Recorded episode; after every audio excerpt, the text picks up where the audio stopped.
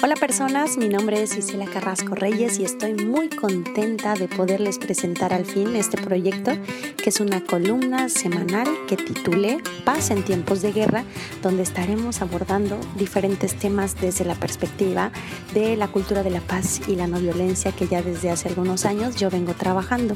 Estoy muy emocionada de poder compartir esto con ustedes, de lanzarlo en mis redes personales y también en el medio de comunicación veracruzano Digital, y gracias a todas las personas que a lo largo de mi carrera se han sumado, eh, que me siguen y que bueno, ahora se unen a este nuevo proyecto que estoy segura creará mu- cosas muy muy bonitas.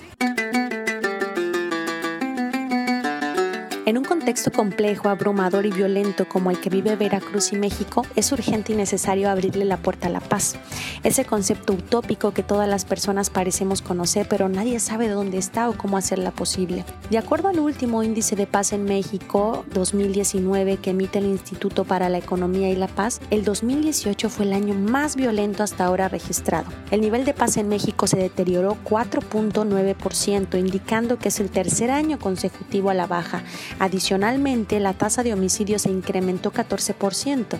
De igual forma, la tasa de crímenes de la delincuencia organizada se elevó un once punto seis por ciento. La corrupción sigue siendo la principal preocupación para la mayoría de la sociedad mexicana. En dos mil dieciocho, casi setenta por ciento de personas creían que los jueces eran corruptos y más del sesenta y cinco por ciento tenían la misma percepción del Ministerio Público. El continuo aumento y la creciente complejidad de la violencia en México demuestra que hay una necesidad de una estrategia más amplia de consolidación de la paz que exime las causas fundamentales de la violencia.